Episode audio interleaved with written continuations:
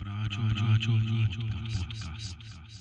A to bol už po mojom odchode. Oni sa nejak dohmátli, to bolo 2010, sa dohmátli, že Američania tam končia a rozhodli sa proste spraviť run over, akože pre, uh-huh. pre no, ako ťažký boj tam bol a uchránili to nakoniec, uh-huh. ale dosť ich tam Ako oficiálna vláda, keď už amici odišli, hej? Nie, toto bolo práve, že oni ešte tých amikov napadli. Oni tam Ja došlo, ešte ich chceli tam stihnúť. došlo, tam, bolo, tam, bolo, tam došlo k úniku informácií, bo viete, to sú také citlivé operácie, v tej ste najzraniteľnejší, keď sa stiahujete, Áno, áno, alebo keď sa rozmiestňujete, nie no, tak, áno. e, lebo už nemáte všetky tie procedúry a vlastne tá exfiltrácia je vždy taká zraniteľná. Mhm. No, Už mi to ide konečne. tak, No a čo, dáme to od začiatku, dáme Áno. ten môj joke? Áno. Á, porazí ma. dvakrát opakovaný vtip, ale sa, Áno, áno, áno. Sme ale senilní, sme senilní. kampane, pochápete, že to sa už dá. ne. Ja som bol v stave nedávno takom, že sme riešili koncert a proste stále tiež točím videa, upozorňujem na veci na súdoch a tak, ľudí motivujem. A už som bol v stave, že som chytil uh, telefón, že idem niečo nahrať a uvedomil som si, že sa musím usmiať, lebo však bez toho tých ľudí a bolo mi nagrcané, úplne človek unavený z toho, že musí to tam dávať, ale patrí to k tomu. jasné, ideme, poďme už. lebo- Tri, Však dva, už, sme, už, jedna. sme, už sme vonku v podstate. 3, Už 4. 3, 4, 800, 500, vítajte pri x 500 milióntom dieli v Práčovni. Máme tu úplne neskutočného hostia, ktorého sa mi podarilo zohnať vďaka môjmu kamarátovi Máriovi a Mário, takto ti ďakujem, to je úplne super. A máme tu skvelého hostia, generála Macka, vítajte. Ďakujem pekne, dobrý deň, ahojte. Vítajte u nás takto na druhý pokus. Áno, a my si zopakujeme vtip. My máme niečo veľmi spoločné. No, Viete čo? že čo? A, Obidvaja sme urobili obrovskú a záslužnú vec pre armádu. Vy tým, že ste v nej a, pôsobil a ja tým, že som po dvoch rokoch odišiel. Ja som sa lakol, že mi poviete, lebo že sme odišli obaja. Ale tak ako treba vedieť aj kedy odísť, na druhej Áno, strane áno. Uh, samozrejme služba v armáde má niečo do seba. No, Určite, a určite. Ja som, teda- ja, som bol, ja som bol taký anti, anti voj, vojak vždycky, že ja, ani na, ja som nebol ani odvedený. Som sa o to snažil, aby ma neodviedli teda. Mňa, Poctivo. mňa dali na vojenskú školu vlastne, otec bol vojak, otec bol šéf a výstrojár v Trenčíne, mal na starosti všetky sklady a tieto veci. Takže mal taký, akože armádna rodina sme boli a ja som tam išiel preto, lebo rodičia, že teda za čo pôjdem vo, v 8. triede a hovorím za baču. Mama porad, "O, že pre Boha prečo? No lebo ja budem mať ovečky, budem na salaši a budem mať všetkých na saláme. A ona, že ale to tak nebude, to vyštuduješ a ťa dajú na družstvo a tam budeš sa starať. A že nechceš ísť aspoň na tú vojenskú? No vidíte, ja som, ja som vyrastal na Majíri, jak sa u nás na Záhorí hovorilo, na štátnych majetkoch. Uh, fakt tak, akože osada 100 ľudí, krmíte A kráv. kde to je pri akom... Pri Holiči. Ja tam ináč e, fungujem, tam v, v Radišti pod Vrátnom, takže poznám tam tie veci. No miesta. a ja som, ja som samozrejme uh, tiež si myslel, že neviem, čo budem robiť, že pôjdem na nejakú eh, technickú školu, alebo čo mňa viacej asi bavilo, tak bolo také, že by som išiel možno, že na astrofyziku alebo niečo, učil som sa kozmonautov, to ma bavilo, uh-huh. poznal som ich životopisy, všetko. Mňa nebavilo nič. Ale vytriezvel som z toho, jednak sme boli z veľmi chudobnej rodiny, brácha už bol na vojenskom Gimpli, keď som bol štvrták, Z koľkých ste detí? Uh, traja sme boli. Uh-huh. Uh-huh. Ja Bratia som bol najstarší, sestra? najstarší a sestru sme mali najmladšiu. A boli sme fakt z také chudobnej rodiny a, a nakoniec prišla ponuka na vojenskú školu, tak ma to zaujalo.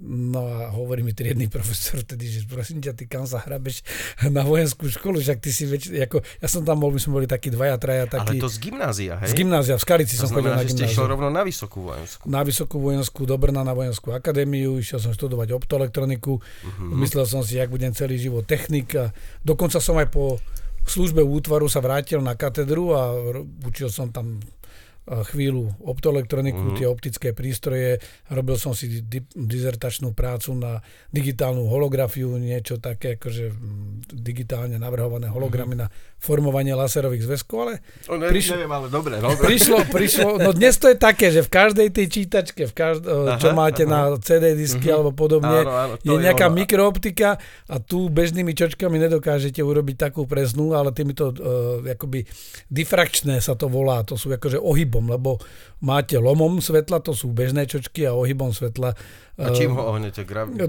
ohýba sa na mriežke. Keď je, keď je štruktúra taká veľká zhruba, jak vlnová dĺžka svetla, uh-huh. tak tá vlna nejde a nespraví ten priamy tieň za ním, ale vlastne sa ohne a ide ako keby aj do toho, kde normálne by ste čakali tieň. Ale nechajme uh-huh, fyziku, uh-huh. fyziku, lebo aj tak, tak som skončil. Čiže to je ale ešte citlivejší laser ako pri CD, kvôli tomu, hej? No to sú rôzne podľa, podľa vlnovej dĺžky, ale ten princíp je, že bol som na technik, postupne som potom bol logista, to znamená, už som robil aj, aj tu všeobecné vyzbrojené zabezpečenie vojsk, zásobovanie, robil som na, na ministerstve obrany uh, najprv na informatike, lebo keď som došiel z Brna, pri rozdelení republiky, tak som prišiel do Bratislavy a boli sme taká kapitánska chunta, sme sa smiali, lebo všetci kapitáni lebo málo kto sa vtedy ešte v tých počítačoch v informatike vyznal. A to sa bavíme... 386 boli moje prvé počítače v, No v môj Novom prvý meste. bol ADT 7400 alebo EC Ne, 1045 ale toto bolo sálový. Na škole, keď nám doviezli No 386 to už bolo veľké, ja som zažil 286 A ja, ma- ja som mal Didactic M. Ešte som sa aj učil programovať Di- v na, na,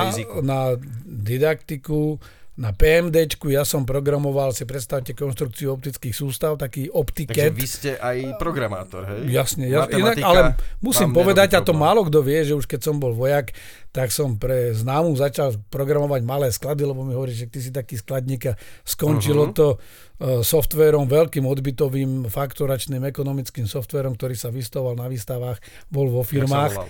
bolo to, firma sa volala BV Soft a ja som mal akoby, že BV sklady, odbyt, ale principiálne to bolo viac ako 70 tisíc programových riadkov vo Fox Pro.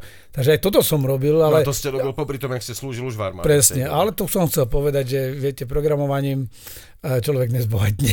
akože to je ťažká No v tej dobe nie, dneska už by to Aj vtedy šlo. to bolo také, že, že väčšinou tí, čo predávajú, vo všetkom, počúvajte, čo predávajú, tí, tí vyhrávajú. No ale skrátka, skončil som nakoniec ako šéf operácií niekde v Afganistane, cvičil som vojakov, takže v armáde okrem pilotovania leteckých strojov som si prišiel skoro všetkým.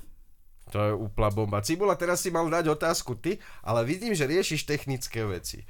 Tak idem ja. No, choď. A Už som vstup do politiky. To, máme tu politikov už troch, štyroch a každého sme sa opýtali ten moment. Prečo? Kedy? Lebo však to je strašne ťažká vec, a v podstate vyčerpávajúca, z, naklada na hlavu, na psychiku. Lebo... Môžem potvrdiť, ja mám ešte tú nevýhodu, že naozaj po odchode do civilu v roku 2018 eh, nemám žiadne zamestnanie, samozrejme mám z čoho žiť, ale politika je náročná vec. Všade cestujete, nikto vám to neplatí, lebo my nie sme bohatá strana, nemáme oligarchov. Ja som vstúpil do politiky, oslovila ma Katka Macháčková, ktorá je teraz, myslím, že v Demokratoch, lebo niekde v spolu bola vtedy, uh-huh. a Miro Beblavý. Uh-huh. E, Odchádzal som v roku 2018, odchádzal som za takých dramatických okolností, Toto ešte budeme som riešiť, toto aj ešte na budeme protest a ja som vedel, že budem verejne vystupovať, že sa budem uh, venovať aj problematike obrany a bezpečnosti, ale aj Aha. toho, čo sa deje v spoločnosti, ale nebol som úplne rozhodnutý, že či pôjdem do politiky, lebo tá politika, to, to aj vtedy som mal ten pocit, Ja že, robím len združenie. že je hoci to kto sa tam... náročné. Je to náročné, presne. A druhá vec je, že ľudia na vás automaticky pozerajú, že ako keby ste si chceli akože v politike uh, zarobiť. Lebo to je Mhm. ako keď sa... Viete, ja som to zažil od roku 89, že kto podniká, to je nejaký zlodej, podvodník, áno, áno. kto ide do politiky, ten chce sa len dostať k moci Mhm. a nahrabať si.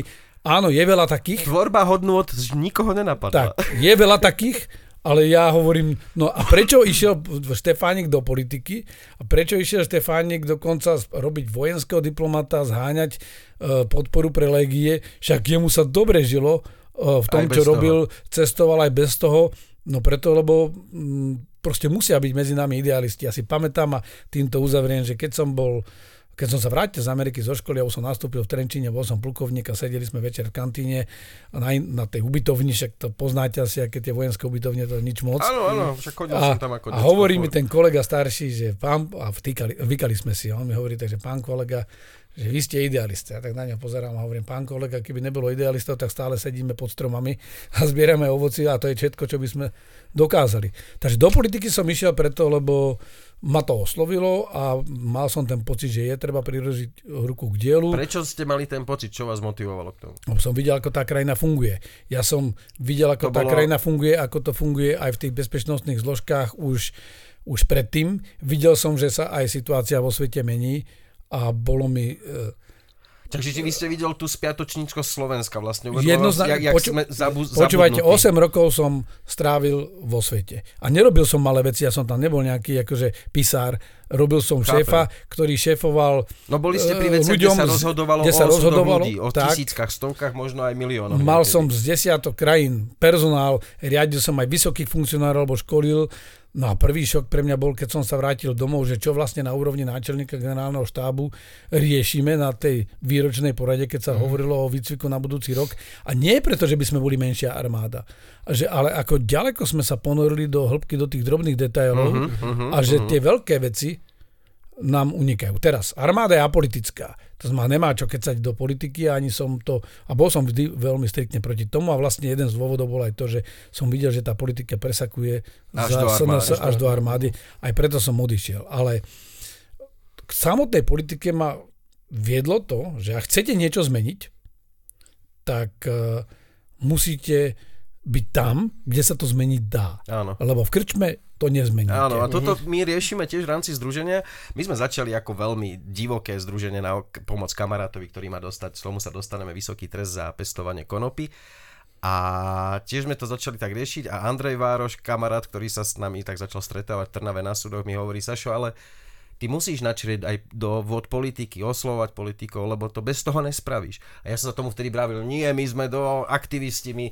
A dneska už chápeme, že Tak. bez toho, že budeme debatovať Nie, s musíte, politikmi, musíte, lebo princíp je, že každý si myslí, že politik to je len dostať sa rýchlo k moci a niečo riadiť. Ja hovorím, že nie, kradnúť. že politik, politik má, má mať víziu. Áno, a samozrejme. Ja to tak si pamätám a, a hovorím to často, že keby Štefánik s Masarykom, s Benešom nemali víziu, tak my sme dnes v nejakej uhorsko-rakúskej alebo rakúsko-uhorskej federácii alebo niekde, alebo ako národ ani neexistujeme, veď oni mali víziu vlastného Mhm. štátu a dokonca vybudovali armádu neexistujúceho štátu dva roky predtým, než ten štát vznikol. Áno.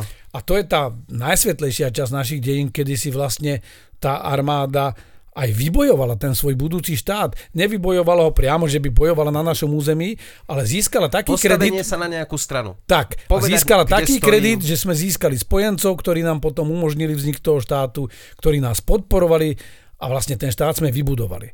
No a teraz e, sme nakoniec získali aj ten samostatný slovenský štát a ja som to videl už vtedy, to je veľk, pre vás veľký kultúrny šok. Ja som pochodil 4 kontinenty, 8 rokov som strávil v zahraničí a prídete domov a, a jedna vec je jasná, že ne, neriešite všetky tie veľké úlohy, to je pochopiteľné, nemôžete, lebo ste na inej úrovni. áno. Ale e, riadenia, myslím. Ale na druhej strane ten prístup, že ako všade je chleba o dvoch kôrkach, Mhm. všade sú problémy, všade je korupcia. A u mňa nastal ten taký zlom, že pozerám, že však ale my tu stále akože mm, máme bohovské nápady, vymysleli sme štyri rôzne modely ozbrojených síl a my, my nemáme problém čokoľvek vymyslieť, naplánovať, ale máme obrovský problém čokoľvek dotiahnuť dokonca aj malú vec. Mm. A, a tým pádom máte ten pocit, že no, musím niečo zmeniť. To je tá vízia.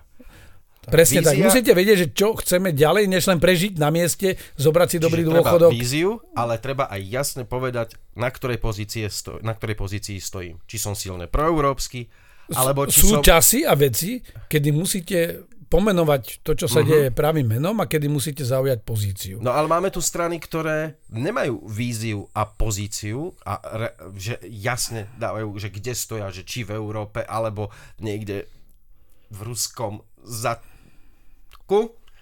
Nevedia to pomenovať, oni chcú byť niekde medzi. Dá sa dneska byť niekde medzi? V tomto momente, ako, akom stave je svet permanentnej Viete, krízy? ja tak hovorím, že dejiny e, ľudstva a spoločnosti majú také epochy. Obdobie kľudu, Mhm. kedy sa dá byť aj medzi.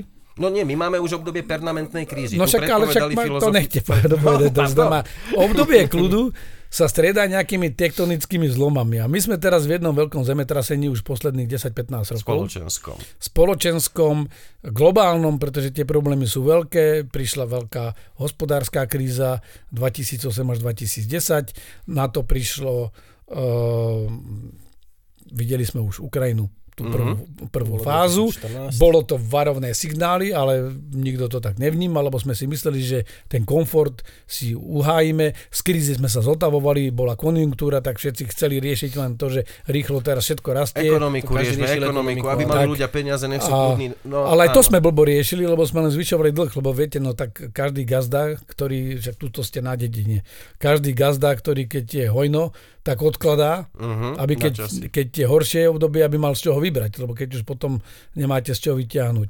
No a vlastne celé to je také, že, že my máme teraz uh, jednu krízu za druhou a mení sa vnímanie toho, že kam chceme ísť. My sme, ako ja som mal pocit, že stále je nám jasné, že kam patríme. Boli sme tisíc rokov v Európe. Áno. Uh, sme v tej kresťanskej západnej, teraz akokoľvek Áno. môžeme mať výhrady, ale my sme súčasťou, my nie sme Orient, my nie sme ďaleký východ, my Áno. nie sme azijská step. A, a to vidíte podľa budov, podľa všetkého, jednoducho tým, že ja som cestoval po svete, tak vidíte tie rozdiely, že to tak je... aj keď sa človek pozrie- pozrie len na dejiny literatúry, tiež u nás kopírovala západný prúd, my sme proste prúd, súčasťou toho záp- vlny západu. umelecké. Už tým, jak sme prevzali kresťanstvo, stali sme sa súčasťou tejto kultúry. Dnes žijeme samozrejme vo svetskom usporiadaní, ale, ale toto je naše dedictvo, ktoré sme si be- so sebou zobrali. A vlastne tu sa idealizuje, že lebo sú tu takí, ktorí teraz snívajú o nejakom slovanstve. panslo, panslavizmus. Panslavizmus. Ja som si nikdy nevšimol, že by existoval niečo ako pangermanizmus. A konec koncov, celý ten panslavizmus je jeden veľký fake, A, jasné. lebo nakoniec vidíte, že najkrutejšie a najväčšie konflikty sú medzi tými rôznymi slovanskými ná- Slovanský- národmi. slovanský, Ale toto môžeme vynechať. Princíp je iný. Tak. My nemáme teraz ponuku takú, že by sme mohli byť uh, niekde akože medzi. Medzi, presne. tak. Uh, A nemáme ani pozíciu. ani nemáme tú pozíciu, lebo žijeme v 8 Ani miliardovom svete. ani geografickú. Celkovo. 8 miliardovom svete. Kde aj tá 500 miliónová vyspelá Európa je už relatívne menšia. Už to není tá Európa, ktorá kedysi pred pár storočiami kolonizovala svet.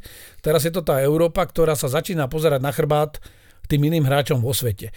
Lebo z dlhodobého hľadiska e, sme nikdy neboli tak dlho pupok a žiadna civilizácia nebola tak dlho vedúca, že by dominovala. Áno, Rímska áno, áno. ríša Zaspali veľmi dlho sme bola. výslni. A my sme zaspali, a to nie, že ani zaspali, je to prirodzený vývoj. Jednoducho Áno. prišli. Hore, no, dole, ale, hore, dole. ale teraz, už keď sme vznikli ako samostatná republika, tak uh, bolo jasné, že buď uh, sa pridáme na západ, alebo na východ. No neriešme to, že, buď, e, toto, A že či, neota- či je teraz doba, že by sa mala každá strana úplne jasne vyhraniť Ja si myslím, že úplne jednoznačne. a musí. že- Skrátka, že my je to máme potrebné. principiálny hodnotový konflikt. Áno. Ten hodnotový konflikt je o tom, že podľa akých pravidel budeme žiť. Normálne pravidlá sú, že sa nekradne podobne. Samozrejme, ak to niekto poruší, máme tu pár policajtov, ale teraz, keby sme sa rozhodli spoločensky vnútorne, že nebudeme žiť podľa týchto pravidel, tak nie je tej policie na svete, ktorá by nás udržala. Tu vznikne občianský konflikt.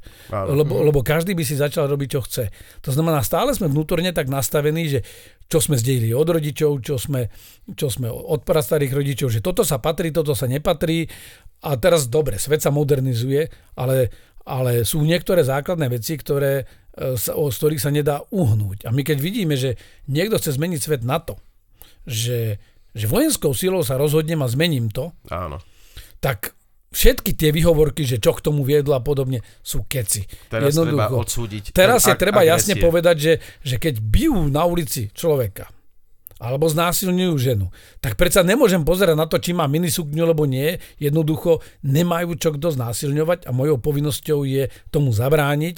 Keď Pomo- nemám na to silu, tak musím privolať niekoho, kto tú silu má, ale musím vajatať. postoj. Ale nemôžem obhajovať, že však ona si za to môže sama, lebo, lebo mala minisukňu a bola To, namalovaná. nechoďme tak, tak hlboko, jasné.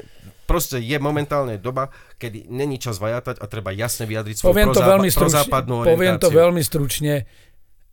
Ani si nepripúšťam diskuziu o tom, že či Slovensko patrí do Európskej únie a do to NATO. neriešim. Jednoducho, my nemáme k tomu žiadnu alternatívu. Ja sa cítim Tak. byť Európa. A kto to otvára, tak blúzni, pretože nemá Nie, ten, žiadnu ten alternatívu. naháňa voličov medzi hlupákmi.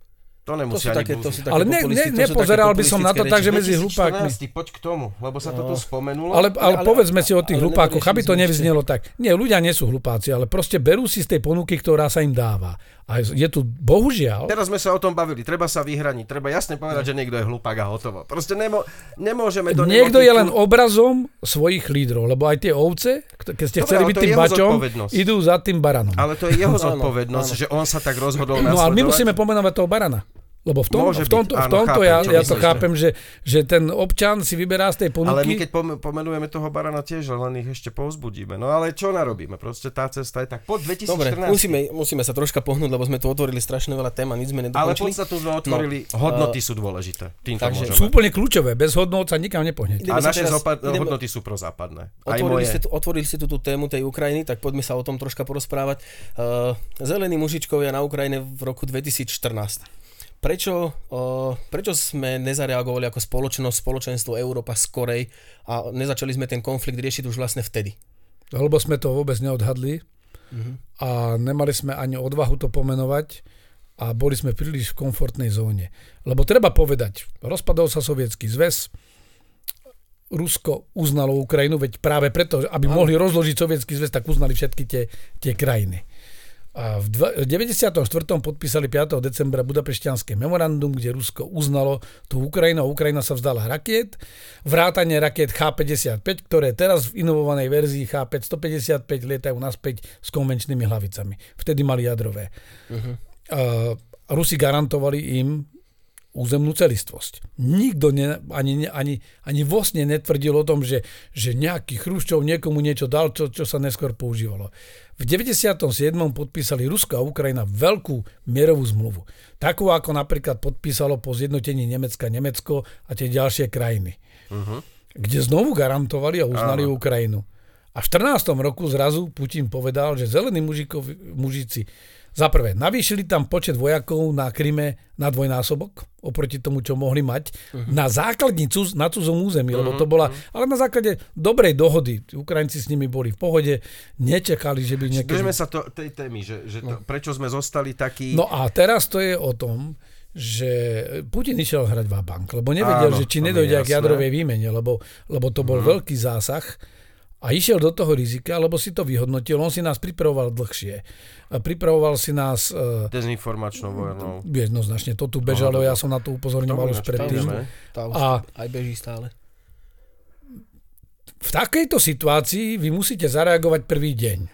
Lebo čím dlhšie to trvá do tej reakcie, tým ťažšie je vám zaujať pozíciu a na konci sa dostávate do takej Veľa aktérov, šedej zóny, veľa aktérov a názor. už sa vlastne dostávate do tej zóny, že začínate už e, prijímať aj tie iné argumenty a vlastne od, odkláňate sa od hodnôt a začínate to riešiť ako transakciu. To ma začínate Áno, kalkulovať. To sa, to sa nám že- stalo vlastne. Že A to sa nám stalo. Áno. To znamená, Presne, toto to sa ten stalo, lebo Nemci si kalkulovali, že však Áno, investovali, lebo Nemci že verili tomu, že keď Rusov zaťahnú do spolupráce, že nastane to isté, čo nastalo medzi Francúzskom a Nemeckom po Schumannovej um, deklarácii, čo vlastne dalo základ vzniku tých eu- európskych spoločenstiev. Veď Nemci a Francúzi odjak živa No, ja superili, neviem, o čom hovoríte, ale, ale, ale to je to, že vtedy sa dohodli, že, že budú spolupracovať, že dokon, vytvorila sa spoločnosť železa a uhlia, proste, a, a, a, a, A ľudovo tým sa pre- dosiahla mierová, lebo to som každý chcel povedať, niečo a že chápem. toto bolo o tom, že ľudovo, že dáme, budeme spolu podnikať, budeme spolu si vidieť jeden druhému do kuchyne, tým pádom sa nám nestane, že neuvidíme, že A nenápadne si niekto vybudoval Vojsko. Monetos- To bol, to bol, Schumann bol francúzsky minister zahraničných A vecí. monetizácia monety, to, to, to, to je niečo iné. ale tiež to bolo vyváženie síl. E, Ale tá, celý ten princíp bol, že ideme spolupracovať, previažeme sa ekonomicky a na základe toho budeme natoľko na seba závislí, od seba závislí, že nebudeme spolu bojovať. A to prinieslo vlastne do celej strednej a západnej Progres. Európy um, progres a mier. No a Nemci takto bol, mali filozofiu aj s tým Ruskom, že zaťahneme Rusko do spolupráce, no lenže Rusko si to vyhodnotilo za Ako Putina presne, že oni sú slabí, teraz ich máme, už sú na nás závislí a budeme ich vydierať. Takže ten zlom bol, že nedokázali sme to prvý deň pomenovať, čo sa deje a potom už bolo neskoro. ako, nezdoká, ako spoločenstvo západné. Áno. Tak. Potom, A potom sa prišiel, po, potom prišiel Donbass Áno. a už e, sme videli, už potom boli tie tlaky, akože neuznávame anexiu a podobne, ale reálne nikto nebol odhodlaný ísť, napnúť svaly, alebo dať Ukrajine zbranie na to, aby, aby tú neuznanú anexiu aj mohla vyriešiť reálne. Uh-huh.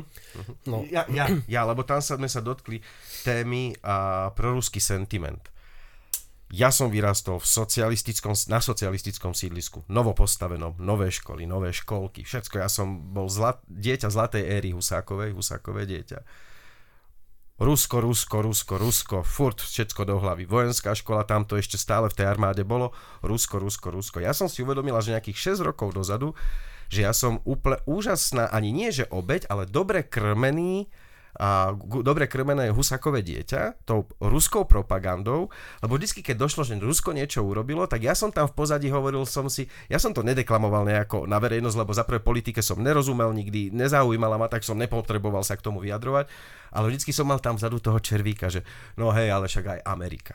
Vždycky to aj, ale veď aj Amerika. Vždycky čokoľvek Rusko zle urobilo, ale však Amerika tiež hento, Amerika raz niečo s kamarátom v bežnej debate mi to zrazu preplo a uve- že Ježiši Kriste, že ja vôbec neanalizujem, ja jednoducho iba rýchlo vyhodnotím, ale práve tou cestou, tou krátkou, a teda proruský sentiment. Kde ste sa ho vyzbavil? Vedy tiež ste tak, jak ja, obeď vlastne socialistického budovania proruského No ja sentimentu. som mal p- poprvé tú nevýhodu, že ja som videl tú socialistickú biedu, že ja za tých komunistov, my sme boli nielen že z chudobnej uh-huh. rodiny, ale mamu vyhodili komunisti rozdiel. z roboty, uh-huh. mamu komunisti, eh, komunisti potom prenasledovali, my nás chceli brať na silu do ústavu, uh-huh. ale napriek tomu jediná možnosť ako prežiť bola študovať, učiť sa, išiel som na gymnáziu a vlastne skončil som na vojenskej škole. A toto málo kto vie pochopiť, že, že už v tých 80 rokoch na vojenské školy brali aj tých menej triedne zdatných, lebo potrebovali veľmi veľa ľudí. Tak ja aj som, tam brali. Ja som bol veľmi, veľmi dobrý študent, som bol jednotkár a išiel som na vojenskú školu mne to na, dalo... Na vysokú, to vždycky, na vysokú, lebo ja to tak beriem, že ja som išiel na strednú ako ten, No mne to dalo aj učiť. tú možnosť, lebo ja by som na civilnej vysokej škole nedokázal vyštudovať. My sme ako pečlená rodina, tri deti Peniaze, a dvaja rodičia a sme žili z 1100 korún Československých. My sme tu mali Pepovho mm-hmm. otca a on, e, vy na vysokú, vďaka tomu, že vám vlastne armáda vám umožnila vyštudovať a Pepov otec, on zase tiež bol z chudobnej rodiny kámošov, ten čo je v base, kvôli ktorému vzniklo Free Pepo a on zase ako strednú išiel ani, ale to už v 12, či jak hovoril? Áno, on išiel už na základnú. To pre chudobné deti, čo bolo, že, že normálne armáda vychovávala, už 12 išiel to bola do armády. Základ, základná škola, nie stredná. 12. To boli tie Žižkové školy vtedy. Také niečo, že pre chudobné áno, rodiny áno, áno. a tam armáda sa akože o nich postarala, dala im vzdelanie, oblečenie. Takže mne stranu. armáda, ja na armádu nedám dopustiť, ale od, oddelil by som tú ideológiu od armády, lebo tá armáda viete, tak teraz niekto povie, že za socializmu ste slúžili, rok som slúžil ako dôstojník útvaru za socializmu a prišiel 89. lebo promoval mm-hmm. som v 88. Aha, a aha. teraz ako principiálne No tak pôjdeme povedať všetkým hasičom, ktorí slúžili dovtedy, že slúžili starému režimu, veď všetci tu slúžili za toho režimu, nema, ale ja som nebol politruk alebo nejaký Jasne. príslušník tohoto aparátu, ktorý Ale vlastne vďaka tomu, že vy ste v komunizme nemali tie výhody, čo ja kvázi? Alebo ja, ja, som, ja, som, ne, ja som nejaké tak... výhody okrem toho študovania zadarmo, ale to študovali všetci. Uh-huh. Tak ja, ja som nejaké výhodu. veľké výhody nevidel. My sme boli takí, keď som si chcel rifle kúpiť, chodil som 3, mes, 3 týždne na brigádu a nekúpil som si si rifle alebo Lee Cooper manžestráky, lebo boli lacnejšie, na rifle mi už tak nevyšlo. Preto u vás nevznikol, jak u mňa ten silný sentiment. Taký sentiment vás. nemám proste. Uh-huh. Ja som za tým režimom neplakal, nehovorím, že všetko bolo totálne zlé, ale režimom, principiálne... Ne, nebolo ľúto. Ja som rád, že e, bolo 80, to všetko, ale to však to sa udialo nedávno. 6 rokov je krátka doba to nebolo, že by som ich nejak oslavoval, ale furt ten červík pozadí, že však ale každý robí zle. Vždycky no, som im to omluvil. Nebolo to, že nejak bych ich obdivoval alebo chcel sa vrátiť ku komunizmu. Ne, chrám Boh. Druhá vec, čo ma vyliečila, tak ja som v tých 90 rokoch robil aj deblokácie s Rusmi, chodil som áno, aj do Moskvy, áno, negocioval áno. som konec koncov, robil som kontrakt na Ivana Belu uh, aj na jeho let vesmírny uh-huh. a pochodil som tieto inštitúcie aj na tej ruskej strane. A, a tá deblokácia to z ruskej strany bola jedna veľká svinárna, tak asi to bolo. Čo Viete, vás... to je zložitejšie, pretože deblokácia spočíva v tom, čo je deblokácia. Na Slovensku, keď máte mafiánov za sebou, a to boli tie divoké 90. Mm-hmm. roky, tak prídu tí, tí vypalovači alebo tí vyberači dlhov. Hej, a, a zbijú človeka a vyberú z neho. Medzi štátmi to funguje samozrejme inak. To znamená, deblokácia už, už z toho názvu znamená, je ten dlh je nedobytný, a potrebujete nájsť nejaký mechanizmus, ktorým ho dostanete. A ten mechanizmus bol taký, že musíte často dlho obetovať, aby ste dostali aspoň niečo. Uh-huh. A bohužiaľ to vyzerá tak, že, že okrem toho, čo my sme negociovali, zrejme boli aj nejaké zákulisné schémy, akým spôsobom dokázali napríklad motivovať ruských úradníkov, aby, aby tú časť dlhu dali v prospech Slovenska, či už formou materiálu, náhradných súčiastok e, do armádnej techniky, ktorú sme mali Rusku, Áno. alebo letom kozmonauta, alebo sme na konci, ja som negocioval aj S-300, ale tá skončila potom na Cypre, lebo už nová vláda ju odmietla. Dobre, aj tak sa stalo, ale, ale proste ten princíp bol, že bola to možnosť deblokovať. Ale vrátim sa k tomu, že prečo. A tam no, už no, som no. videl, že, že to Rusko, ako všetci veľkí hráči, že sú aj dosť arogantní, lebo ľudský to je, viete, ako všade sú dobrí zlí ľudia, Áno, takže s každým samozrejme. sa dokážete dohodnúť a medzi tými Afgáncami sú aj takí, aj onakí všade, však bol som na štyroch kontinentoch, takže tom nemám. No ale vlastne to definitívne vytrezvenie prišlo uh, vlastne tým mojim ďalším pôsobením uh, vonku že, a, a cestovaním. Jednoducho som videl to, čo bežne, lebo tu vám každý povie, že tie sídliska sme mali za socializmu podobne. A prišiel som do Heidelbergu, alebo prišiel som do Brusela, všade a nikdy tam nemali komunistov a tiež to majú vystavané. A majú to tam dokonca lepšie a funguje im to. Áno. Áno, však to bolo, tá, že jedna, na, na Facebooku taká komunikácia, jedna tá, pani tam písala, že, že o, komunistom môžeme vdačiť zabitý, nemali by ste kde bývať teraz. Tak som jej napísal, že no Rakúsko, Španielsko, Francúzsko, oni komunistov nemali a majú kde bývať, nebývajú v jurtách ani v ničom podobnom. Poviem takže, vám to inak. To Mal taká... som spolužiakov vo Washingtone, keď som už študoval 2001-2002, uh, tak mal som spolužiakov z 39 krajín sveta. A Mal som tam aj spolužiaka napríklad e, z Filipín, mal som spolužiaka z Malajzie a vlastne keď mi rozprávali oni v tom roku 2001, čo robia, e, lebo to boli krajiny, kde rovno ako keby z tých e, slamených striech a z tých akoby zrubov, mm. takých tých exotických z toho tropického pralesa prešli rovno do moderného sveta, budovali už širokopásmový internet, v Amerike vtedy začínal Roadrunner ako, alebo Cox Cable, že DSL s dvoma megabitami, hej, dnes mm-hmm. by ste na tom nerobili nič, ale, ale oni už to začínali, to znamená, svet sa nezastavil, ten pokrok, a nemali tam komunistov, to znamená, ten pokrok ide všade vo svete a kto zaspí, tak ho predbehnú A my spíme už takých 15 rokov. A toto je ne? možno to podstatné, že ak by sme všetko zabudli a nestihli prebrať, že zásadná vec je, my sme sa jasne rozhodli, že kde chceme byť, aj nám je z toho dobre a stačí si porovnať, kde bola Jugoslávia, keď končila studená vojna a kde bolo Československo alebo Slovensko. A my sme boli na tom zhruba podobne ako Ukrajina, Moldavsko, Gruzínsko, Arménsko. Choďte sa pozrieť teraz do tých krajín, ale choďte sa pozrieť aj do Srbska. A tuto pri Seredi, pokiaľ viem, tak je tu dosť aj taká komunita robotníkov, ktorí prichádzajú, prichádzajú aj z toho Srbska. Áno, áno tých sebou tu je a, a prečo sem teda chodia?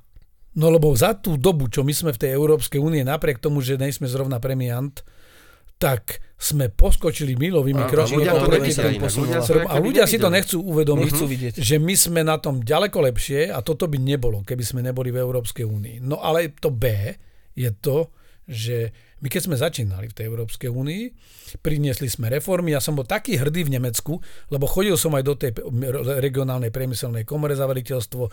A to keď som povedal v 2004-2005, že som zo Slovenska, tak to s takým uznaním povedali, že, že ach zo, akože áno, že to je fajn, že dobre, že ste zo Slovenska, lebo nás obdivovali v tom, že sme mali odvahu urobiť aj reformy, ktoré oni nedokázali, lebo nemali, neboli v takej zlej situácii ako my, uh-huh. tak nemali odvahu ísť do toho, že aj tie nepríjemné a nepohodlné veci vysvetľovať ľuďom, aj keď zažil som, že odišiel kancelár Schroeder a mali 10% nezamestnanosť a za Merkelovej za tie prvé 3 roky to zrazili na polovičku. No, ale bolo to tým, že, lebo tam bol taký systém sociálny a zabezpečenia, že vlastne rok brali tí ľudia 90% podporu v nezamestnanosti, no a vlastne sa im neoplatilo hľadať prácu, ale čakali, kedy práca príde za nimi. Uh-huh, uh-huh. A to ešte si vyberali. No a samozrejme, ako náhle sa zmenilo to nastavenie, zrazu sa to rozbehlo a to Nemecko zrazu sa dalo úplne na inú trajektóriu.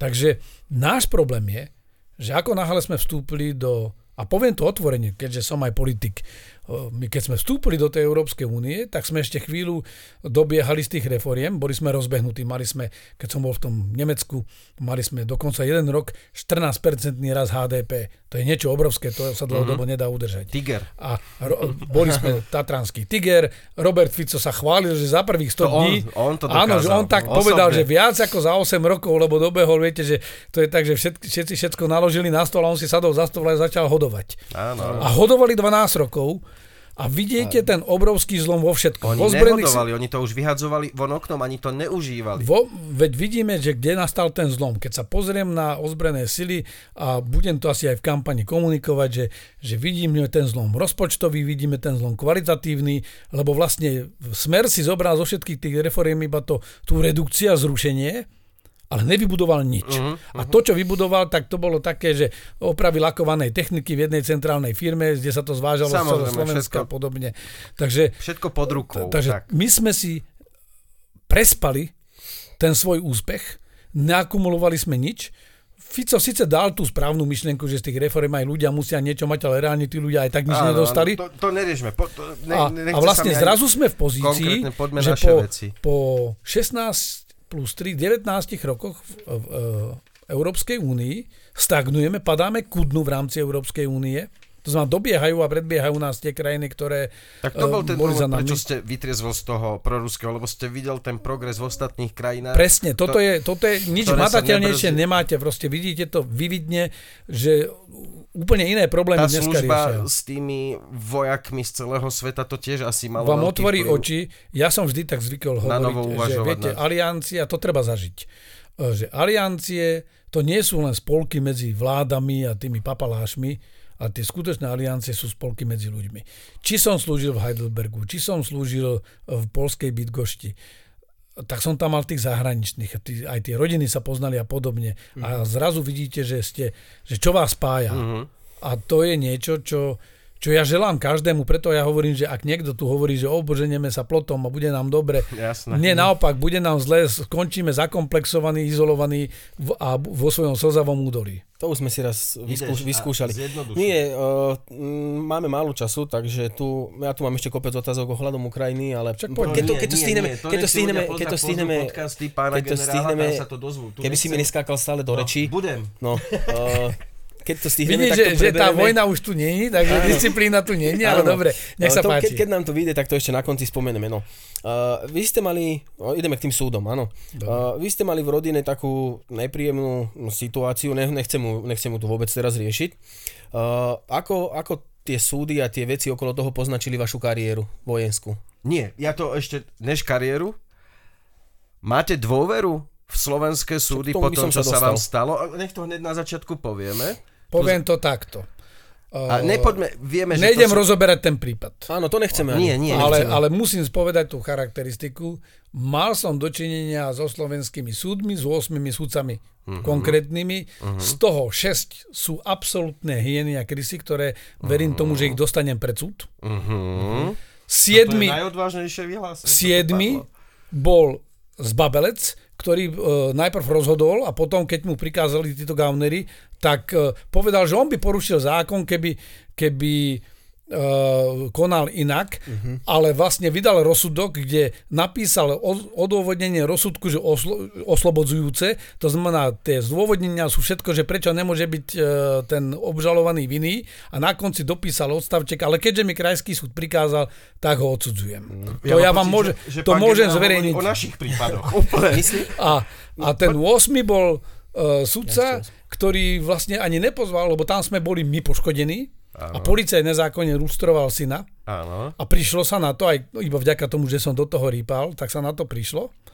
A boli dokonca k dispozícii aj legálne odposluchy, lebo jeho sledovali za to, že vynášal aj závadovým osobám informácie z policie a pritom sa zachytilo aj to, jak lustroval moj, na, mojho syna. No a vlastne tá sranda je v tom, že tento človek s policajtkou, ktorá bola pri rekogniciách pri mojom synovi, e, sa bavili o tom, že môj syn bude páchateľ dva týždne predtým, akože ho náhodne uh-huh, zadržali. Uh-huh. Nejdem do tých detailov, ale tým pádom Vlastne to chcem povedať. nechceme. Ja verím, že v súdoch sú aj čestní ľudia. Áno. Bavil som sa s nimi, ale systém je tak nastavený a za obzvlášť za Harabina a Fica lebo to Mhm, treba áno, povedať áno, áno, obidvoch, jasné, chápem. bol tak nastavený, že podobne ako dnes vidím v tej ruskej armáde, že, bol, že nešli na vrch tí najlepší, Viete čo? Ono ale to není išli od tí najlojálnejší. To není od Harabina Fica, to je od komunizmu, to sa tam To je jedno udržalo vnútorný To, ani nechcem ísť do tých No, hĺbky, no, ale to je- problém to je je, to už že, času nemáme. že aj teraz sme videli rokovanie súdnej rady a vidíme tam, že tí, ktorí chodili ku Kočnerovi na e, kortešačky, tak teraz vynášajú morálne súdy Mhm. nad e, sexuálnou orientáciou svojej kolegyne a nad neprofesionálnym Čo koho do profesionálnym... Dobre, môžu tam mať ten point, že, že ale stýkala sa s novinárkou, preto sú exponované osoby. Nech si to vyriešia, ale potom prečo neriešili tieto väčšie krysy? Áno, presne tak. presne Takže tak. ten problém je... Nemáte moc valnú... valnú Ale ja som ten optimista, ja nie som pomstichtivý a preto hovorím, že aj v, aj v tom, čo politicky presadzujeme, aj reformu Ale treba prokuratúry, riešiť súdnictvo. hovoríme, že úplne primárne. Bez spravodlivosti. Počúvajte, revolúcie sa Nedôvera na, v štát. na Veľmi svete sa závažná. revolúcie dejú kvôli tomu, že ľudia majú pocit, že sú vylúčení, Áno, že sú nespravodliví, že nemajú rovnaké práva ako tí ostatní a v určitom okamžiku to vedie k takej frustrácii a radikalizácii, že zoberú zbraň do ruky a zvrhnú Toto- spoločnosť. toto ja Konec tvrdím, koncov, že- francúzska revolúcia, viete ako začala? Nie, ale poznám ten obraz. útokom 14. júla a útokom na Bastilu. Lebo Áno, áno, Bastila áno, bola, Bastila. bolo väzenie, kde z politických dôvodov väznilo oponentov väznili a podobne. áno. Tak teraz a ľudia viem, to videli ako symbol toho, toho zla. systému chorého. A vy ste, vy ste ten, aj, tu, aj tuto to je teda počuť v tomto rozhovore, ale ste dosť veľký kritik bývalej vlády. Myslíte si, že to mohla byť pomsta bývalej vlády, že takto tlačili na tých sudcov, aby, aby to... Respektíve aby mal to- ste konflikt s vládou v rámci svojej pôsobenia v armáde? Mohol som jej minimálne zavadzať. Áno. Pretože bol som ten človek, ktorý nepotreboval sa kritik tej triasť. slovenskej armády. Nepotreboval som sa triasť o Flek? o flek. E, Vrátil som sa, m, vlastne 8 rokov som strávil v zahraničí, mal som za sebou unikátnu kariéru. Šéfoval som najväčšej vojenskej operácii, ktorú Aliancia kedy mala, bol som šéfom operačného štábu. Nebol som tým hlavným veliteľom, ale bol som šéfom operačného štábu. Cvičil som spojenecké, o pár rokov neskôr spojeneckých veliteľov. Dával som dokopy reformu armádnej logistiky Aliancie. Predviedol som to na Kapverských ostrovoch, to znamená, bol som dostatočne sebavedomý na to, aby som sa nejak, za nejaké lízátko alebo nejaké všimné politikovi. dal kúpiť, či už politikovi alebo nejakej firme. No taký človek je osina v zadku, najmä keď začala krymská kríza Dobre, a následne ne- Donbass. Nepoďme do A, šírky, nie, lebo to len chcem časovo- povedať. A vtedy ja som bol ten, ktorý sa snažil, uh, aby sme neimitovali, že sa pripravujeme, ale aby sme naozaj začali niečo robiť s tou našou armádou a začal som pchať do nosa aj do rôznych vecí. Ja nejdem Do teraz zákaziek fabulovať, a teda, a no teda. hlavne do toho, že prečo nemám utajované spojenie, keď sa dalo 7 miliard korún do Mhm, Mokisu a podobne. Uh-huh, uh-huh. Čiže to z toho dôvodu ste bol nepohodlný. Asi Takto, bol som príliš prozápadný pre tú éru Smeru, bol som príliš vrták a bol som príliš... Ne, eh, Odvážny. pri- Svoj... Ani nie, že odvážny, ale principiálne kompetentný, lebo oni, oni potrebujú tých loja- Nekompetentný. A to sa vrátim, a či to bolo súdy, či to bola prokuratúra, či to je teraz aj tie spravodajské služby, dnes sme videli zásah. Celý ten problém nášho štátu je, že je tam veľa politických nominantov, po druhé, ľudia, nefunguje tam dobre kariérny systém, aj keď v armáde ešte relatívne Ani fungoval, lebo sa nedá preskočiť. V armáde nemôžete sa stať, to len Danko sa stal z desiatníka kapitánom, ale normálne sa to nemôže stať. A, a napriek na tomu nájdete veľa vojakov, ktorí vám potom povedia, že aj tak to, sú v tom ešte nuancie, že, že sú tam, že niekto má protekciu a podobne. Ja to neviem vylúčiť, ale predsa len v tej armáde aspoň trochu to tak fungovalo. V polícii, v prokuratúre. Z radového okrskára sa zrazu stanete viceprezidentom policajného, alebo- viceprezidentom policajného zboru. Lebo ste, alebo si zaplatíte 15 tisíc e, eur sponzorské pre stranu a stanete sa šéfom finančnej jednotky polície. Není to zlyhanie, ja sa vrátim k tým sudcom.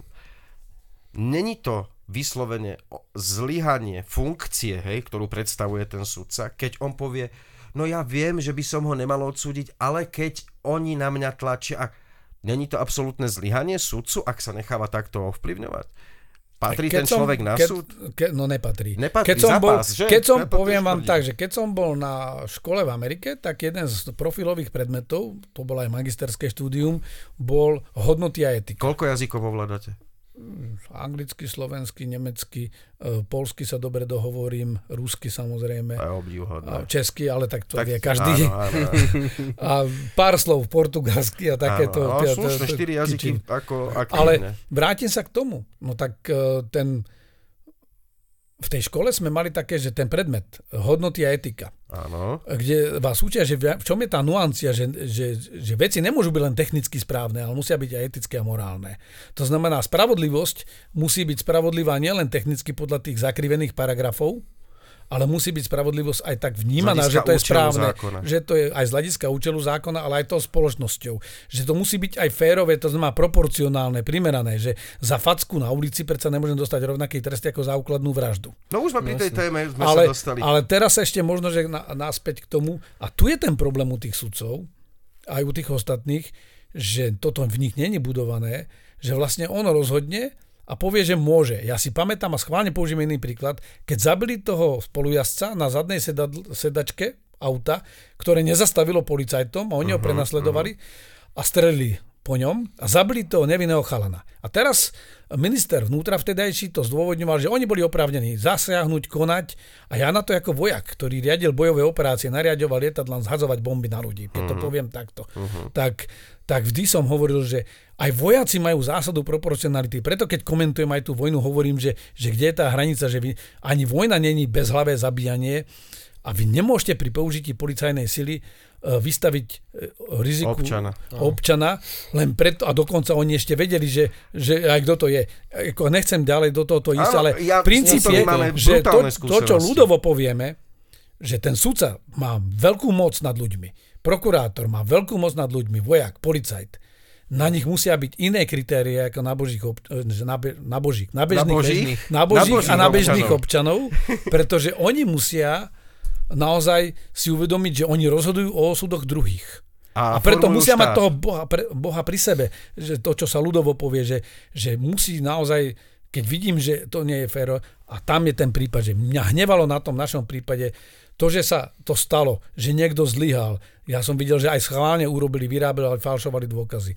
Ale boli v tom reťazci tí ďalší, ktorí, Ktorí to to museli odklepli. zjavne vidieť oni to odklepli a po 7 rokoch im najvyšší súd povie na 99 stranách, že čo za zverstva to robili a aké to hovorím ľuďom, tak mi to nikto neverí. Že vám máte bradu, výborne. Včera niekto oholený vylúpil túto samoobsluhu a vy ste sa znepáčili policajtom z nejakého dôvodu a potrebujú nejakého vinníka, tak oni vás chytnú, ostrihajú vám tú bradu a postavia vás na rekogníciu medzi ďalších štyroch ľudí s ostrihanými bradami, tak už aj keby, keby nemali, že krivo vypovedajúceho svetka, vy máte šancu jednu k piatim, že na vás niekto ukáže. Áno, áno. Áno, a tam bol ten identikedy ako to, a to ani, Takže, ani to, ani to, to, takže, ďalej, takže to áno, neriešme. systém je nastavený v tom, že zlyhávame morálne a toto sa nedá iba zvonku na, Je, vyriešiť. majú, Musíme, súd, majú súdna moc, je spolu zodpovedná za úpadok morálky na Slovensku?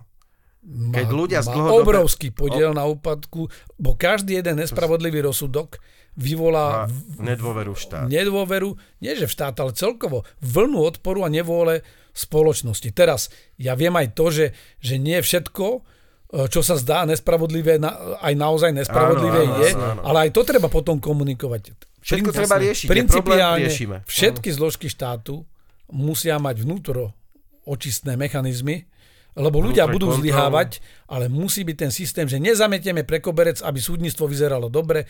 Tomu sa hovorí to falošné kamarátstvo. Toto sa Nezametieme v prokuratúre, aby, aby prokurátori vyzerali... Prokurátor, lebo za- oni sa držia toho, že nesmie to ubližiť prokuratúre, tak to zametieme raz si treba priznať chybu a posunúť sa ďalej. Počúvajte, to je To- úplne bez normálne. toho- bez toho- Ten váš prípad trval 7 rokov, keď, si dobre, keď som dobre čít, si načítal. 7,5. Áno.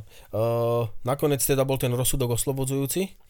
Žiadate aj nejaké odškodné od štátu, alebo... ako Samozrejme, tam sú dva, dve, dva druhy odškodného. To, lebo teda muselo to stať kopec peňazí, za- tie súdy. To, aj to není len o to, ale to je život už nikto Áno, tomu áno, chlapcovi áno, nevráti. morálna teda teraz- veľmi A silná. obzvlášť v tomto prípade, kde to je totálne devastujúce, pretože dodnes mi nejaký chrapuň e, nadáva proste, že otec hovnomana a podobne. A, A- a ten človek je de, facto na, na, na do smrti označený v spoločnosti, lebo Áno, najhoršie je, že keď dostanete nálepku, máte stigmu Áno. a druhá vec je vnútorne že možno, že už nikto to ani nerieši, ale vy keď ste takou traumou prešli, vy to riešite. To znamená, ten Samozrejme. najväčší problém je, Ale že 7 rokov. Vys- no a to je ťažké. Takže keď tak. tu niekto vyplakáva, tak poviem, že bohužiaľ každá jedna nespravodlivosť, to je jedno, že či to je voči politikovi, obyčajnému občanovi, je zlá.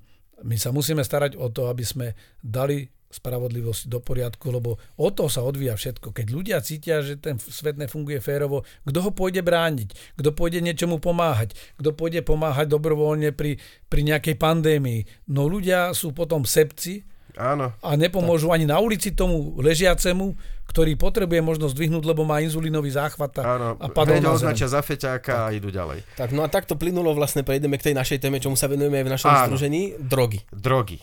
A riešite to v strane teraz aktuálne? Máte niekoho, kto sa tomu nejako venuje? Nemáme Lebo nejakú, vás zbytočne nemáme zaťahovať. nejakú špecializáciu na drogy, my sme strana mierne konzervatívna, a, Jasne. takže my v podstate e, neriešime otázku legalizácie drog, sme presvedčení, že legalizácia drog je nesprávna vec. Dôvod? Ale, no, jednoducho je tam viacero, je to, je to hodnotový No, postoj. ste analytik. Je to a hodnota- ak by som vám Však- dal k analýzam, Však chcem dopovedať, analýzy? je to hodnotový postoj v tom, že drogy ako také my určite nepôjdeme berete ani- nejaké drogy? Neberem. Počkajte, no, takto berem pivo, víno, no, a dám, dám si cigarety? alkohol. Hej, To sú drogy. Vidíte, ste typický Slovak v tomto Ale- ako analytik ma hneváte, Ale- lebo je to ale- droga. ale, ale je- ja chcem iné priznal. povedať, že proste je tu nejaký spoločenský kontext, v rámci ktorého, keď sa zmení, sa zmení, ale my nie sme tí, ktorí ideme presadzovať tú zmenu.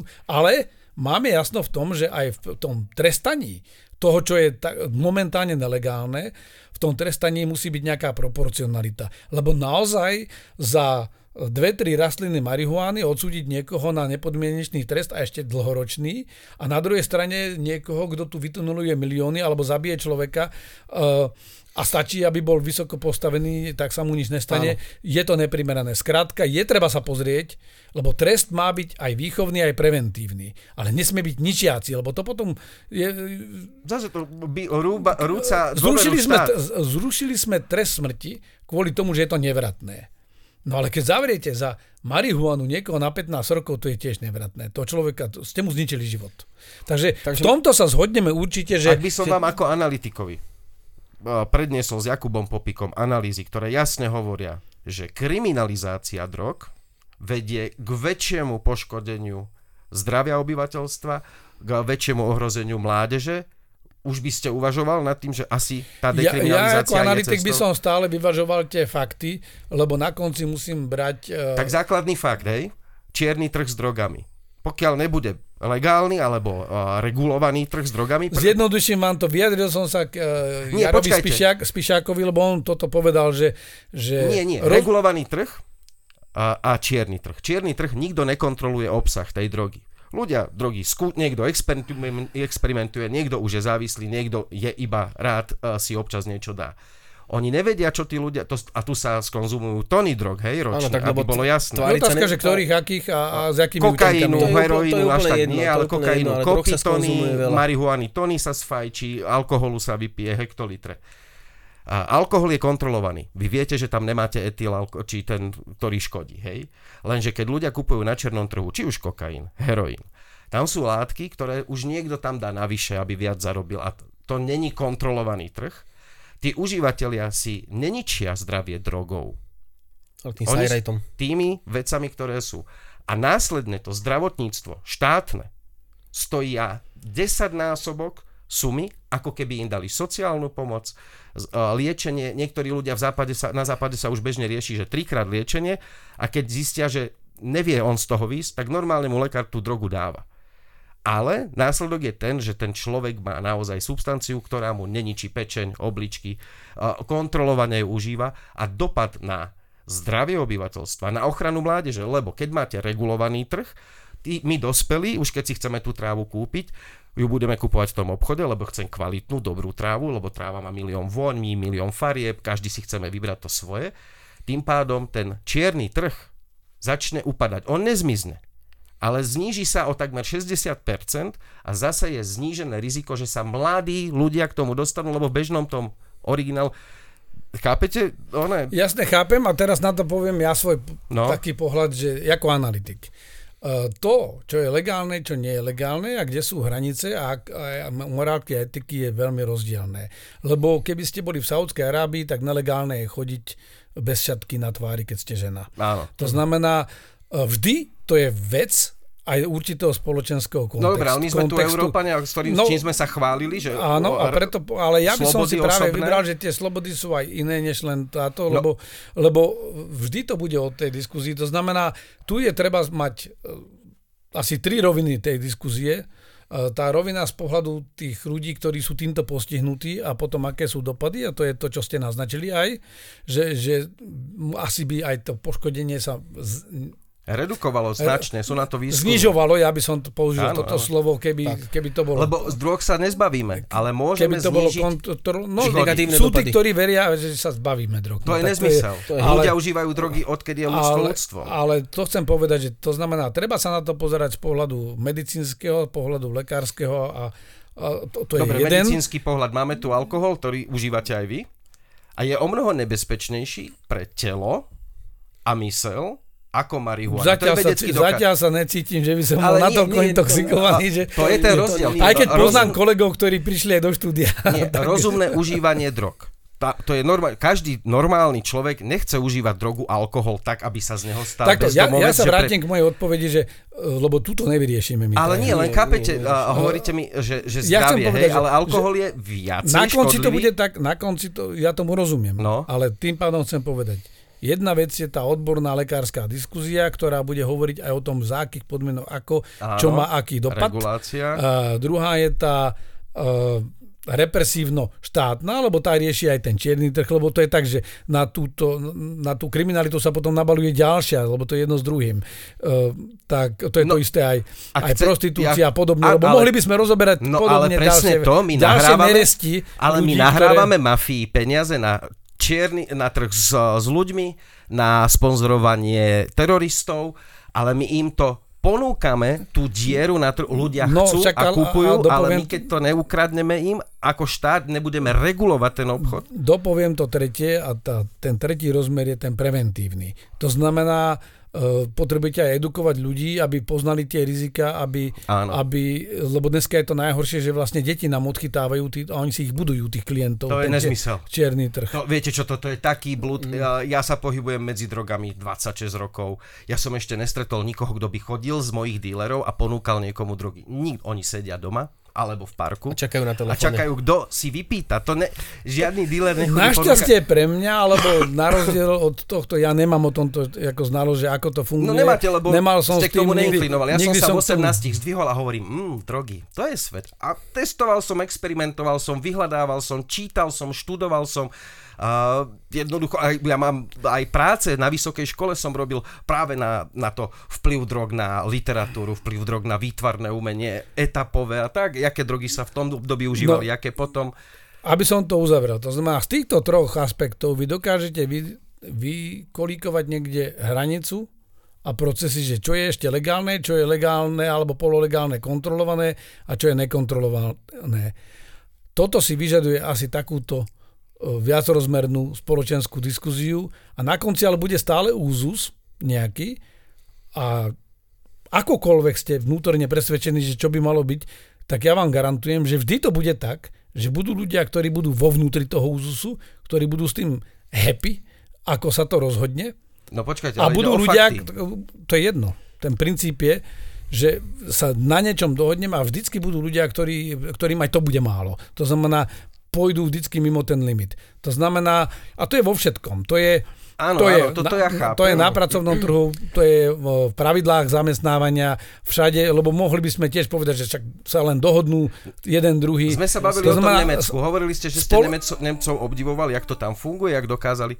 A viete o tom, že včera, Včera legalizovali. legalizovali. marihuanu v prvom Ne, čítaní. ne, Už. neviem, nezachytil tak- som tak ešte, včera ale, Viete prečo? ale bolo napríklad v Nemecku, viem, že keď som prišiel, mali 0,8 promile, potom to znížili napríklad u to vodičov, neriešme lebo to je teraz. to jedno Ide o to, že Nemecko to rieši tretí rok.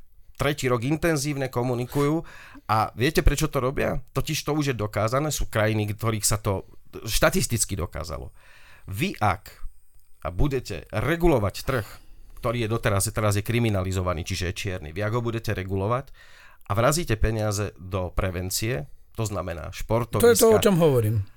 A toto keď urobíte, Harm reduction. a harm reduction, tak efekt je stonásobne vyšší ako ten, ktorý na Slovensku aktuálne máme, že tu deti pijú alkohol a vôbec e, si neuvedomujú, čo sa s nimi deje, že to není dobré. Hej. U, u nás dospelí U nás maloleté deti pijú. maloleté, ale a jednoducho náklady na harm reduction pri a, dekriminalizácii a regulovanom trhu sú len jedna petina na policajtov, vyšetrovateľov, súdy, väznenie.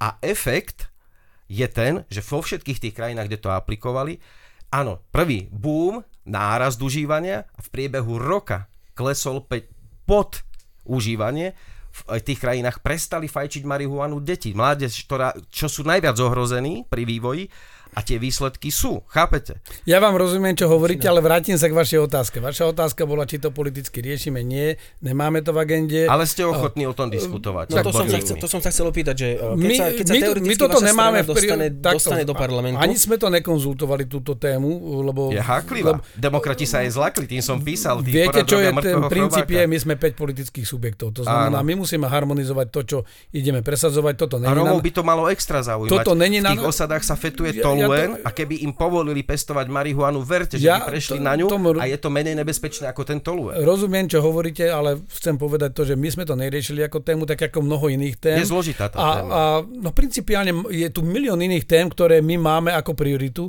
a tie riešime. Áno, áno. A to, to, to, to, to znamená, nejdem ani teraz s vami bojovať, ani, nie, nie, ani ja vyvracať, ale principiálne... Len som to chcel v krátkosti času, len, len nikto, nikto nerieši, všetky, máme, nikto nerieši všetky témy, to znamená, toto není naša téma, my ju neriešime. Ja viem, že sú tí iní nositeľia uh, spoločenská diskusia na konci ukáže, že či, či to je priechodzie, alebo to nie je, veď my nevieme vyriešiť ani úplne iné banálnejšie ono témy. to už je vyriešené všade, len Jasne, my sa tu tvárime, to mám, že... To mám takú tú posl- asi poslednú otázku, lebo už máme fakt 3 minúty, 4 ešte.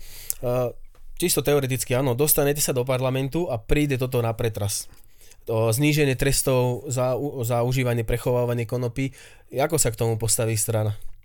Bude za zníženie trestov, alebo, alebo Takto, zníženie trestov vzhľadom k tej disproporcionalite, ktoré tam sú, tak určite áno. Dobre, ale, jaký, ale, ale vo všeobecnosti... Jaký si zaslúžim trest za to, že fajčím, ja nesom, ale... Ja nesom, takto, správnym systémom som bohužiaľ bol prinútený okolnostiami hlbať do ňoho, že ako funguje aj proporcionalita. A ja hovorím, že my sme podporili rekodifikáciu trestného poriadku, aj, tu, aj toto je tá malá novela, ešte to není stále tá veľká rekodifikácia, my sme ju podporili, e, lebo naozaj treba nájsť tú proporcionalitu medzi preventívnou a represívnou zložkou trestu, ale aj úmernosťou spoločenskej nebezpečnosti. Tak. A to tam teraz nie je. To znamená, ja, je to viacero, ja som mal aj, aj už je síce teraz v inej partii, ale mal som kolegu e, dlhodobročného advokáta, ktorý proste rieši prípady a dával mi x príkladov, že, že niekde aj, aj tie tresty, aj finančné, napríklad za to, keď niekto neplatí Dobre, z dlhu, že uzavrime to. To znamená, Takže že ste od... ochotní o tom debatovať potom následne, keď to bude téma Pozrite na stole. Sa, tá, keď to bude na stole. Momentálne to pre nás nebola téma, my sme ju ja nediskutovali. Pokiaľ, sa, pokiaľ sa budeme baviť o proporcionalite uh, trestov, tak Nie, o tom, nie, to o tom sa budeme baviť. To, že či ste ochotní po, tam o tom sa, sa budeme baviť. Pokiaľ tak. by to bolo o legalizácii, myslím si, že tam je u nás jasné to, že toto nebola naša téma, že tam by to bola zelená karta pre každého poslanca, aby sa... Dali by ste zelenú kartu. Zelenú, zelenú kartu, lebo to nie je taká téma, e, Jasne. za ktorú my aj ideme bojovať, alebo proti nej. No. Skrátka, no. nemôžete robiť všetko. Spisovni... Sú tu nositeľia, ktorí proste túto tému riešia.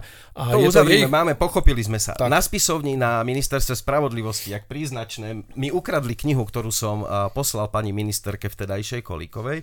Volá ja sa som, Vojna... Ja som ju poslal. Ty si ju poslal, ja som ju kúpil, všetko som to vymyslel, ja, ja, ja, ja, ja.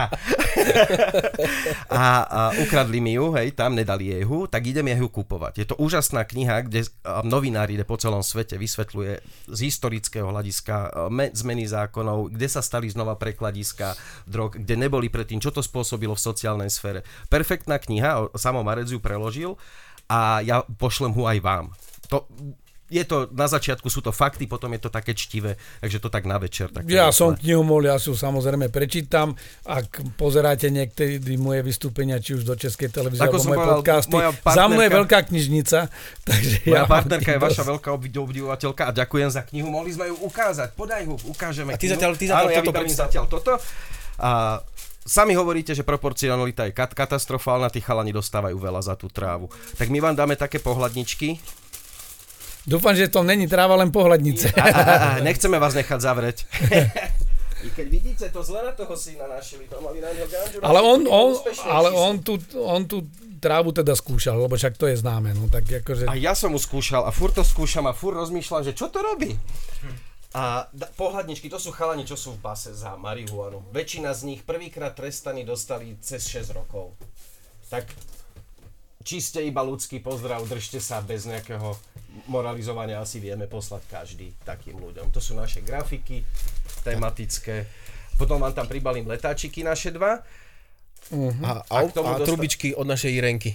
Ona Ježiš, to ďakujem, ďakujem pekne inak. Ako toto Vy žijete v Bratislave. E, Viete čo, v Dunajskej Lužnej. Dunajs, takže, ale to je blízko, No chodíte však do to Blavidoce. jasné. A Irenka každý druhý týždeň predáva perfektné aj trubičky, aj oplatky na starej tržnici, naša Irenka. Ona je inak manželka jednoho z konopných väzňov, toho pustili už, lebo Vyšetrovaný na slobode, nepustili ho. tiež manipulovali celý proces a už to, To tak... už ne, ne, už nerozoberá, už nemáme čas na už toto. No, takže... Ľudia, ďakujeme, že ste nás dopozerali až sem.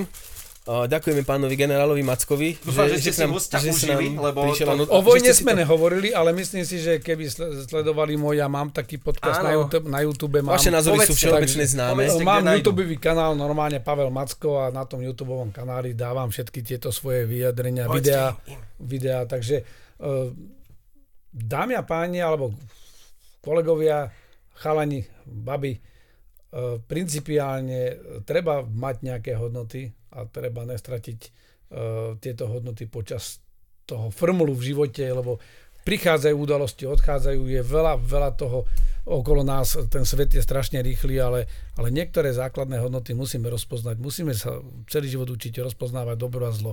Malé deti sa to učia a väčšinou to už od tých troch rokov vedia a potom v dospelom veku ako keby sme sa stratili. To bol Ďakujeme. úžasný vás- záver. Ďakujeme. veľmi Ľudia, my vám ďakujeme, že nás sledujete, Ešte... Uh, že nás podporujete a konečne nám pošlite peniaze na štúdio. Tuto beha Áno, áno. Tuto 20 beha číslo tisíc tuto beha číslo Soroš a neplatí, 900 Soroš, ja neplatí, takže je to, je to A toto je ten darček, čo som dostal pre svoju úžasnú žienku, vďaka ktorej existuje vôbec Free Pepo, aj to, čo robíme, lebo keby nebala ona so mnou trpezlivosť, tak nič. Volá sa to Vojna. A ja mám s tebou, a ja mám s tebou trpezlivosť. Ty máš veľkú božskú. a ešte som chcel niečo. Už nemáme čas. Jaké máte číslo strany a komu sa ľúbia názory, kde vás... Voľte sedmičku, lebo my sme Slovensko. na- Rómia, na Rómovia, Slováci, Sl- Maďari, Rusíni, my zastupujeme reprezentatívnu vzorku Slovákov. Naša filozofia je spoločne spolupracovať, mať tu kľud, pokoj, riešiť v prvom rade problémy ľudí a nie ich vyrábať. Takže voľte sedmičku. Ďakujeme vám veľmi pekne. Uh, rozmýšľam, že teraz... Koľko si vypýtame za tú politickú reklamu? Počkaj, to už. Nič vám nedám, lebo nepovedali ste dopredu, tým pádom už je to zadarmo. No. Dobre ľudia, díky, díky, že ste nás sledovali. Čaute. Čaute, čaute, čaute.